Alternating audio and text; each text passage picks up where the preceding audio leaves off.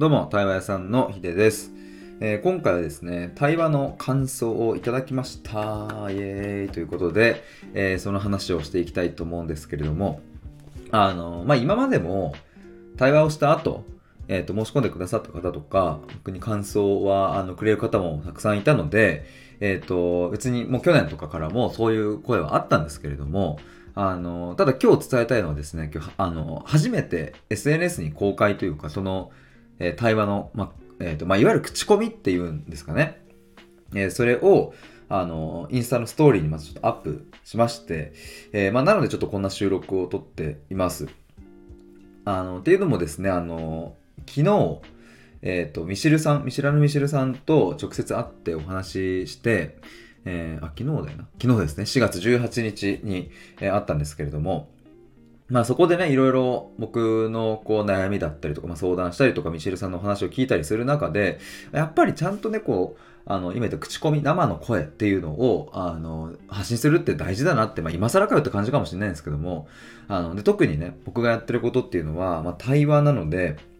まあなんかこう、目に見える、うん、指標っていうんですかね、えっ、と、測れるものってやっぱりないんですよね。だから3ヶ月かけて、なんか50あったものが100に増えましたとか、なんかそういうのってこう示せないので、まあ、やっぱりこう、あの、受けてもらえたらその良さわかるんだけどな、みたいなところはありつつ、でも実際にね、いや、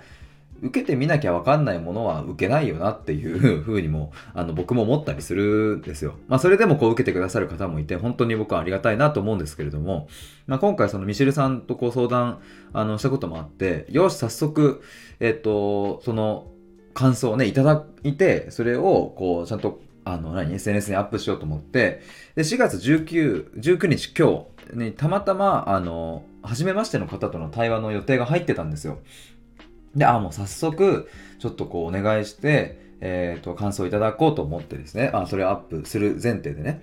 で、まあ、それをこう、いただいて、えっ、と、アップをさせていただきました。概要欄にリンクを載っけておきますので、あの、インスタのこうストーリーのハイライトっていうんですかね、ハイライトのえリンクを載っけておきました。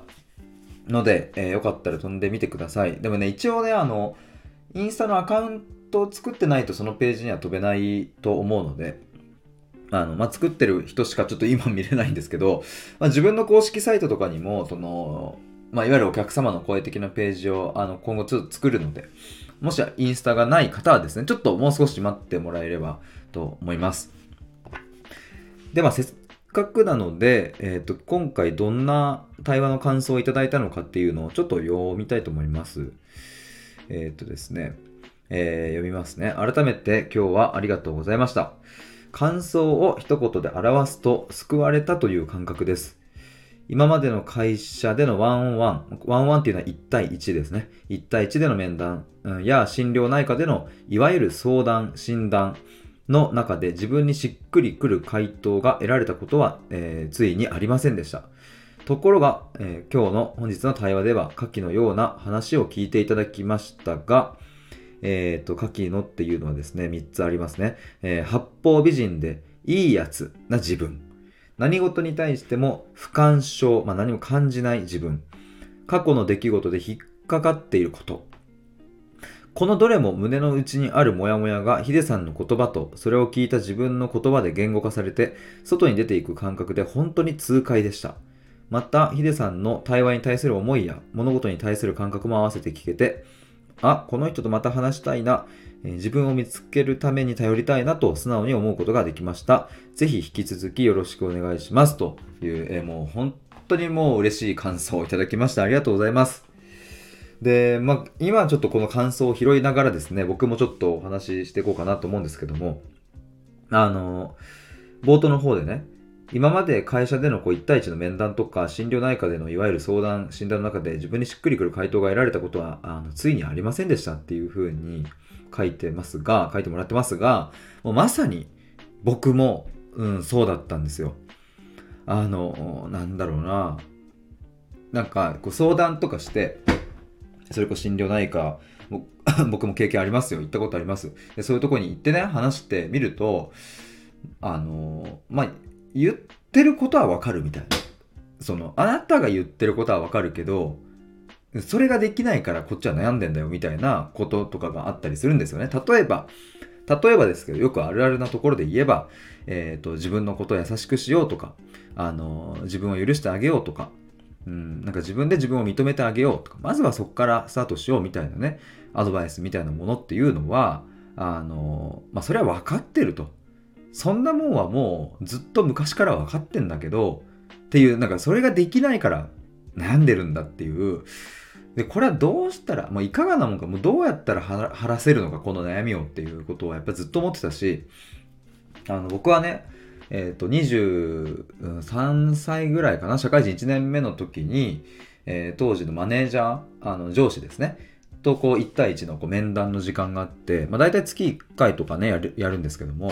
まあそこでね、その、今後、まあ、どういう風な社会人生活を送っていきたいかとか、まあ、いわゆるこう目標とか、そういうものの話になったりしたんですよ。まあ、要はこう自分の人生について話すみたいな時間ですね。まあ、僕が大好きなやつ なんですけれども、まあ、ただそこで僕はですね、勇気を振り絞って、えー、自分のうんともやもやしてるものを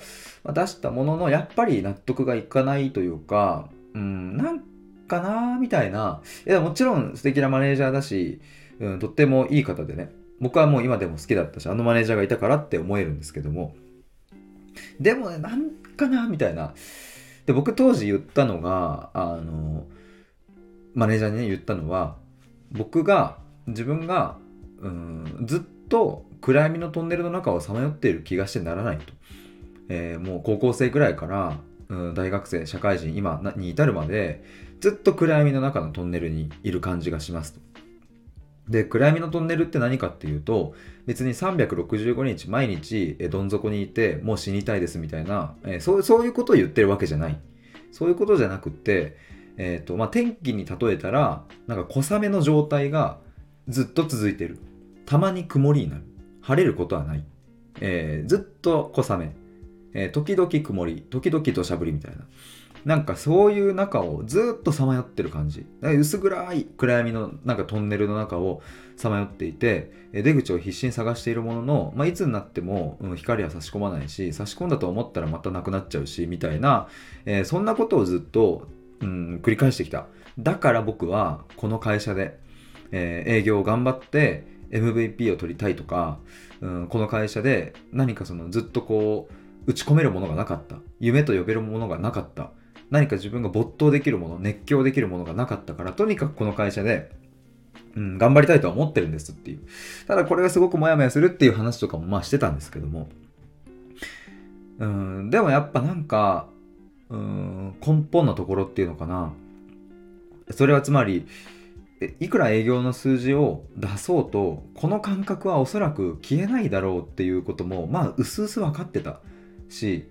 なんかその目に見える成果、結果、えー、数字で測れるもの、えー、そういうものでは、このモヤモヤというのは消えないよねっていうこともなんか分かってた。けど、もうそのどうしようかっていう手段がもう分かんなくって、もうとにかくひたすらもう、あの、がむしゃらに何かにしがみつきたいみたいな感じだったんですよ、当時。だからまあ、そうやってこうマネージャーにも話してみたりとか、まあ、僕も本当に苦しい時にはね、重い腰上げて、まあ、本当に辛かったからもう診療ないか、もう行きたくないけどもう行くかみたいな感じで行ってみて、でも行ってみたら、うん、まあ、うつ病ではないので、なんか意欲の出るお薬ちょこっと出しておきますね。様子見ましょうね。みたいなこと言われて、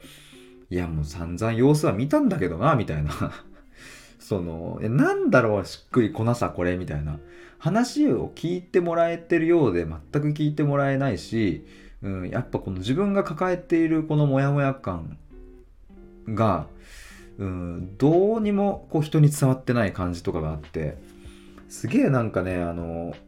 うん、しまあとか今日ごめんなさいね話なくなっちゃったけどしっくりくる回答が得られたことはもうついにありませんでしたっていう今日の感想にはもう僕も本当に共感しかない。でもだから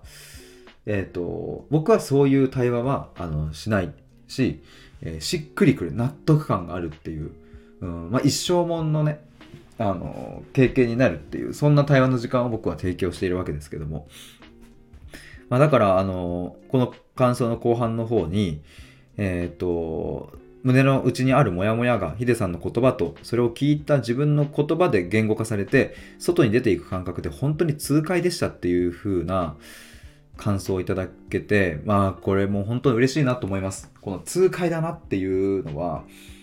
うーんなんだろうなあのなんか痛快という言葉を聞いて僕はなんかめっちゃ嬉しいという感じなんですけどもなんだろうな痛快で思いつくのって例えばあの有名な人で言うとマツコ・デラックスとかって痛快だなって皆さんも一度は思ったことあるんじゃないですかね。私もあの人本当に嫌だわみたいなことを言っていやそうそれそれみたいな。みんなが言えなかったやつをあのマツコさんがもう嫌だあの人みたいな。もう何なのみたいな感じでズバッて言ってくれると痛快だなと思うわけですけれどもその痛快さってどこから生まれてるかっていうとあのまあいろいろパターンはあると思うんですけどそもそも自分の本音に気づけてないところ無意識下にある本音みたいなのをそのマツコさんみたいな人がグッて引っ張り上げてくれてもうあの人うざいよねとかあんな女は嫌だみたいなことを言ってくれてわかるわかるみたいななんかそういうねなんか無意識下にある本音を引っ張ってくれてるっていうパターンと、まあ、あとはあの意識下にはある。本音として自分もあの認識はしているんだけどそれを言葉にするのがちょっと怖かったりうん人に伝えたらなんか嫌われちゃうんじゃないかなとかこんなことを思ってる自分ってなんかダメなんじゃないかなみたいななんかそういう不安とかあの表現できないっていうところをそういうズバッと言ってくれる人が、えー言ってくれた時にあ気持ちがいいみたいな。ああもう痛快みたいな。スカッとジャパンっていうテレビ今今やってるのか分かんないですけどなんかそういうのありましたよね。スカッとするわみたいな。でなんかそういうのってやっぱねあのなんだろうな、まあ、マツコさんとかそういうテレビ芸能人の場合はちょっとあの例外だけど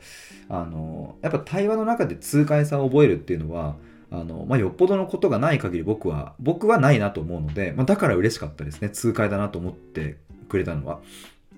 特に今日の方は初めましてだったのでまあなんでしょうね。ある程度の事前情報あの、まあ、年齢だったり、えーとまあ、ざっくり今どんな状況なのかとか、えーっていうこととかねあのどん学生時代あのざっくりどんなことをしてたのかとか、まあ、そういうことはあの聞いてはいましたけれども、まあ、ただそれ以外の情報はもうほぼ何もないっていうところからのスタートだったので、まあ、そこからねあの痛快という感覚にまで、えー感じてもらえたっていうのはあの本当に嬉しいし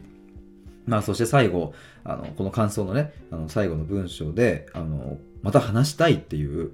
あの、自分を見つけるために頼りたいっていうのを、まあ、素直に思うことができたっていう、まあ、これは本当に嬉しいなと思います。当時僕が22、3、4ぐらいの時に、僕は、うん、僕自身が求めていたものってそういうものだなと思うので、まあ、過去の自分に僕は今届けられているんじゃないかなと今日、うんこのメッセージをいただけて思いましたし、まあ、これからもなんかそこで悩む人たちになんか力になれたらいいなと思います。で、まあ、昨日のね、この一歩前の、あ、一歩前だから今日かなまあいや、あの一本前のライブ配信とか、えっ、と、2本前のミシルさんとね、会った時に感じたこととかをこうまとめた収録とか、まあその両方でも確か話したんですけれども、なんかあの、このモヤモヤ感、どうにもこの人に分かってもらえない感じというか、でもなんとかしなきゃと思っているんだけど、でも数字でも測れないし、なんかその、例えばダイエットとかだったら明確にね、筋肉量とか、え体重とか、そういう見た目みたいなとこでも成果は出るけれども、こういう心のこととか、内側にあるものっていうのはやっぱ測れないし、人から見られないし、自分でもよくわかんないのでね、なんかどうしたら、えーいいんだろうみたいなのは、あの、ありますけれど、あの、あれ何言おうと思ったんだっけ？あ、そうそう、で、あの、ここれってね、なんか、どどういう人たちが持ってるのかというか、うん、まあだからいろいろなんかそこを言語化していった時になんか自分のこと自己認識みたいなところがこうなんか可もなく不可もない人生を送っているとか、うん、家庭環境も悪かないみたいな。あの別すげえいいかって言われるとまあまあいいとこもある、うん、で両親もそのまあえー、と嫌なとこもあるけどすごく子供思いだったりするし優しいし仕事してるしまあなんかなんだろうな。あの裕福ではないけれどうん、なかなかきつい部分もあるけれど、まあでもそれなりに、えー、学校にも行かせてもらえたりとか、あのまあ、ご飯も、うん、食べさせてもらえたりして、まあ、なんだろう、不自由なく暮らせて、まあ、要は普通な家庭で育ったみたいな自己認識の方がもしかしたら多いんじゃないかなっていう風な仮説が最近立ってきまして、まあ、というのもね、もうこれはもう圧倒的に僕なんですよ。間違いなく、もう僕自身そのもの。うん。なんか僕はこう、なんでこのモヤモヤを抱えてんのかがもう本当に意味不明だったんですよ。なんか、自己肯定感は低いわ、自信はないわ、えっ、ー、と、何をやるにも継続力もないし、なんか頑張ろうと思っても頑張りきれないし、自分を変えようと思って、えー、この会社で MVP 取ります、月間の MVP も来月取ってみますとかって高らかに宣言するものの、宣言した翌日にはもうモチベーションがなくなっている。いや、もうどころか、もう家に帰った時点でもうなんかモチベーションないんですよね。もうこれ何なんだと思って。このなんか無気力状態。うん、でもなんか謎に頑張ってる風に装うのだけはうまいみたいな。怒られない程度にはなんかうまくこうこなすこなすっていう言葉が近いですね。なんか。でこなしているので、えー、営業の数字が達成しても、うん、そんなに嬉しくないし営業の数字が達成できなくてもあのさして悔しくもない。いや全く悔しくない。いやわかんない。本当の心の内はもしかしたら、ああとか思ってんのかもしれないですけども、まあそんなことを感じたところでな、みたいな感じで蓋をしているみたいな。だからなんかね、全然その心が動かないし、悔しくもなければ嬉しくもないし、喜びもなければ悲しみもないし、だから涙も出ないし、うん、みたいな。だからさっき言ったその、暗闇のトンネルずっと小雨っていうのはそういうことですね。ただ難しいのが、じゃあ毎日、さっきも言ったようにもう不幸で死にたくてたまんなくって、え絶望して365日もう食欲もなくってみたいな。いや、そんなことはないんですよ。それがまた難しいとこですよね。それは友達と飲みに行くし、えー、なんか騒いだりすることもあったし、まあ土日は、あのー、なんだろうな、友達とドライブ行こうぜっつって行くこともあって面白かったり楽しかったりするし、うん、まあ笑顔がまああるんですよね普通に日常の中に、うん、笑ったりすることもあるんですよね。そこがまた難しい。あのなんだろうな。悩んでるなんて言えない、うん、なんつうんだろう。その自分よりも苦しい環境にいる人たちや辛い環境にいる人たちのことを見たらいや自分なんて恵まれてるやんって。自分がなんかそのかもなく不可もない人生を送ってることが辛いなんて言い出したらそんなんお前が甘いんだよって言われて一蹴りされて終わりだっていう。なんかそういうふうに思ってたりもしたし。だからねあのこれはその前回前回あ前回か前々回で言ったんですけどなんかかもなく不可もない人生に嫌気がさしすぎていっそのことを不可であってくれとさえも思った。つまり何か自分の身に不幸なことがもう起きてしまえっていう。うででもねやっぱそんなことを言うとなんか贅沢な悩みだとかなんかその本当に苦しんでいる人の気持ちが分かるのかとか、まあ、実際にねそんなこと言われたことはないんですよ。言われたことはないんだけど自分で自分にそういう声を浴びせてるんですよね。なんか。でもだからそういう声を浴びせちゃうと自分のそのなんか本当の自分って何だろうとかその生きる意味って何なんだろうみたいな本当はそういうところを考えたいんだけどやっぱそこに蓋をせざるを得なくなってくるし。でそうすると本当の自分はどんどんどんどん失速していって、え偽物の自分が、えーと、周りに合わせるようになっていき、まあ、どんどん心は動かなくなるので、まあ、心が動かなくなるとモチベーションはそれは生まれないし何にも感動しなくなるし、えー、何にも悲しいこともないし悔しいこともなくなるし、うん、だからこう笑顔笑いはあってもそれはこうある種表面的なもの。心からの腹の底からのああ楽しかったっていう笑いとか喜びでは全くなく、うん、なんか表面的になんかまあ熱いもん触ったら熱いってなるし冷たいもん触ったら冷たってなるみたいな、まあ、ぐらいのものですよね。なんか芸人がボケて突っ込んであ面白いはははみたいな。なんかそれくらいの笑いは、まあ、日常にはあったもののなんかもっと深いとこにある人とつながれたなあこうそれすごいわかるわって共感から生まれる、えー、それこそ僕が先日ミシルさんとの、えーとまあ、ジョナサンで話してる時に感じたわかるわみたいなものだったりあその視点あるんですねみたいななんかそういう豊かさみたいなものはもうかけらもなかったなと思いますね。でもまあ繰り返しになりますけれどもそんなん贅沢な悩みだと。甘いお前が甘いっていう。言われてしまえば何も言い返せないから、うん、自分はこれが辛いんだということも表明できないし、うん、それはねなかなかね人に分かってもらえる気もしなかった、うん、し分かんないんじゃないかな。今どうなんだろう。多分分かる人は少ないのか。どうどうなんでしょうか。皆さんどうですか？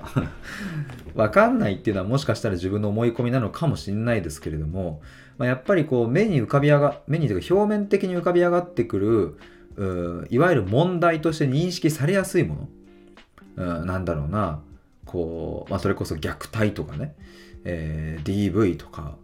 あとなんだろうね。まあじゃあお金のことで言ったらこうなんか借金問題とか、えーと、健康で言ったらね病気。うん、僕の母親もがんになりましたけれどもそういうものがあって初めてなんか問題として認識されるんですがなんかあのこの世の中には問題として認識されない問題、えー、心のこととかね心の方においての問題っていうのは本当にたくさんあるしそれが、えー、極端に例えばこううんあの貧しい状況とか、えー、ものだったらそれは拾われるのかもわかんないですけれどもこの可もなく不可もないい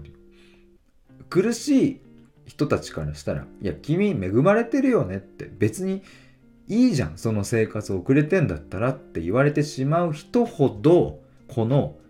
生きてる意味とか本当の自分とかそういうものの、うん、まあいわゆる実存的な問いとかっていう表現をするのがいいのかな。その要はあれですねこの今言った生きる意味みたいなそういう、うん、生きていく上で、うん、なんか、うん、やっぱ人間だからこそ問われるものですよね。なんかそういうものが浮かび上がってくるよなと思いますね。で、まあ、今日対話した人ともあの話したんですけども、うん、こう戦争の時代とかね、僕はね、その時代を生きなかったから本当のところはわかんないけど、おばあちゃんとかから話を聞いたりするとね、それはやっぱ大変ですよ。大変な時代ですよ、間違いなく。うん、命がかかってるし、うん自分の大切な人が亡くなることなんてまあ普通にあったりするから。うんそこだけを切り取ればねあの本当に辛いし苦しいし、まあ、もちろん二度とない、うん、戦争なんて二度となきゃいいですけれども。日本でも。でもそこだけを切り取ればやっぱ辛いんだけどただあの今の現代の人たちが抱えている生きづらさとかその種の悩みはほぼなかったんじゃないかなという気もするんですね。まあ、なぜなら今日死ぬかもしれないという状況にある人たちっていうのは生きるっていうことに、うん、必死だからですね。あまりこれなんだろうな文章とかでちょっとうまく書けないんですけどもニュアンスが難しいのでなんか我々僕あの人間も動物なのでやっぱ生きるっていうところに意味を見出したりとかえっ、ー、となんだろうなそこへのこうエネルギーみたいなのが生まれた時っていうのはやっぱり強いんですよ。生き生きとするんですよ。ただ現代はどうかっていうと死なないことがあのほぼほぼ保証されてるじゃないですか。こと日本においては。でまあ場所にもよるけどそれはコンビニ行けばおにぎり食えるし100円ちょいでね。えー、食えるし、まあ、公園に行ってね、あの喉かけば蛇口ひねれば水が出るわけですよ、綺麗な水が。あの別にどこの水飲んだって多分日本だったらあのお腹壊すことはほぼないですよね。だし、まあ、スマホでポチれば欲しいもんが明日には届くみたいな時代じゃないですか。だから生きるっていうことが安全性がもう確保されているから死っていうものが隣になくなってしまったっていう。いやこれはもうめちゃくちゃすごいもう先人のうん、人たちのおかげで今この、うん、安全な状況が生まれてるからもうこれは本当にありがたいし僕はこの時代に生まれて本当に良かったなとあの心から思いますがまああんまりこうなんだろうなこう大々的に堂々とちょっとまだ言えないちょっと言うのは僕はまだ怖いなと思うんですけど、まあ、このスタイフだから ちょっと言えるっていうのはあるんですけどただだからこそやっぱ辛いんですよ。辛いもん辛いあの多様性が叫ばれ生き方が多様化してねそういう生き方もいいよねっていうふうに認められてきたからこそ選択肢が増えてどう生きたらいいのかがわからないし、うん、そしてやっぱこう生きてるっていう実感を得るのがまあ難しくなってきてるっていう。サバンナで生きてる動物たちはあの寝てる瞬間もいあのいつ何時も敵に襲われるかわからないという、まあ、本当サバイバルな中で生きておりますが。でもだからこそもう本能で、えー、生きられているし生きるっていうことに、えーと、なんだろういい意味でちゃんと執着してるんですよね。あのここではいい意味で使ってますが生きるっていうことに、うん、必死になれてるからなんかもうモチベーションが出ないとかそういうそういう次元にもいないんですよね。死んじゃうから。そのぼーっとしてたら。でも今って、えー、ちょっと何度も繰り返しちゃうけどそのもう安定してきてね安全になってきちゃっているからこそあのやっぱ生きるって何なんだろうみたいな。どうせみんな死ぬのにどんな意味があるんだろう。なんでこんな辛い思いしなきゃいけないんだろう。でもこの辛い思いもなんか特に誰も分かってくれるもんでもねえしなっていう。これどうすりゃいいんだよみたいなその類の悩みが出てきてるのがこの令和の、まあ、平成令和の時代だよなとまあ僕はこんな若造ですがあの若造なりにねちょっとこう想像してみると、まあ、おばあちゃんの話とかそういうものとかね聞いてみるとうんやっぱり現代ならではのこの問題そしてこのそれをコロナ禍が推進させたことはもう間違いないなと思いますね。やっぱこう基本的にそのつまんない飲み会とかあの行ったってしょうもない飲み会とかも僕たちってその会社員だったらまあ行っとくかみたいなのってあったと思うんですよ。でそれはそれで苦痛な時間だったわけですけれどもまあそういうところに行ってりゃまあなんか人とつながれているなという感覚が持てていたから自分の孤独感とか寂しさみたいなものは、まあ、ある種紛らわせていられたんだろうなとは思いますけれど、まあ、このコロナ禍で、えーとそういう無駄な飲み会はなくなりえ、ー、と、うん、この人と会ってもしコロナがうつったとしてもまあ別にいいよねって思える人としか会わなくなったみたいな人も多分多いと思うんですよね。なんか自分が行きたくもない飲み会や行きたくもないなんかその予定に無理やり合わせていってもし万が一そこでクラスターなんかあっちゃったらなんかあのなんか悔やめないしでもかといってねその人のせいにするわけにもいかんしみたいなあだったらもうそういう関係性の人あのもし万が一そういうこうねクラスターもそのねわざとじゃないからさもしそのなんか映っちゃったとしてもまあまああのそれはまあそのそういうこともあるよねみたいなあの人としか多分だからいい意味でこ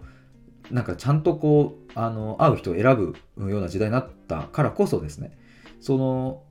ある種紛らわせていた孤独やあの寂しさみたいなものがちゃんと浮かび上がってきてで浮かび上がってくるとやっぱ自分との対話が始まっていく。で自分との対話が始まるというのは、え人間うんがなぜこの世界に生きているのか。私はどうしてこの人生を送っているのか。